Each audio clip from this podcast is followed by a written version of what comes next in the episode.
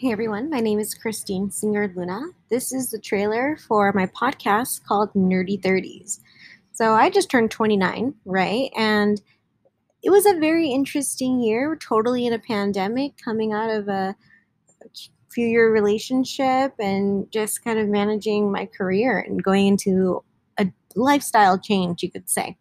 But I think what's really cool is that I have a lot of friends and mentors who are either in their 30s or 40s, 50s, 60s, 70s. And there's so much to learn from people. I'm always learning new things. And I'm so grateful to consider these people my mentors and my friends. So, Nerdy 30s is basically an exploration um, into your 30s, right? It's like stuff I wish I knew when I was that age, um, when I was younger, you know. And I just hope that this podcast can reach others that don't necessarily have that wisdom yet or are looking for some type of wisdom that my guests can relate to them.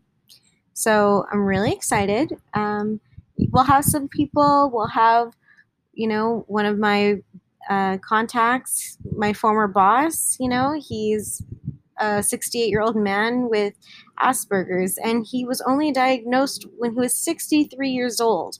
Um, he shares an incredible life story. We also have you know, one of my friends, she's a Dakini, or my, I call, like to call her my shaman, my, you know, uh, soul sister. She's incredible as well, and she'll share her lifestyle from being super corporate to working with the Peace Corps and now to helping so many women heal certain traumas in their life.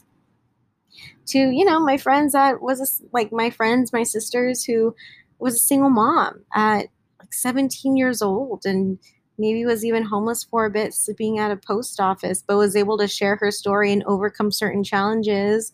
And now lives a completely different life than she did a year ago, than two years ago, really. Um, again, I'm just so grateful to be surrounded by so many interesting people that they've taught me so many lessons along the way. And I don't know about you, but at this age, I'm kind of learning the cognitive dissonance I put myself in just not seeing situations for what they are, but only seeing them for how I want them to be.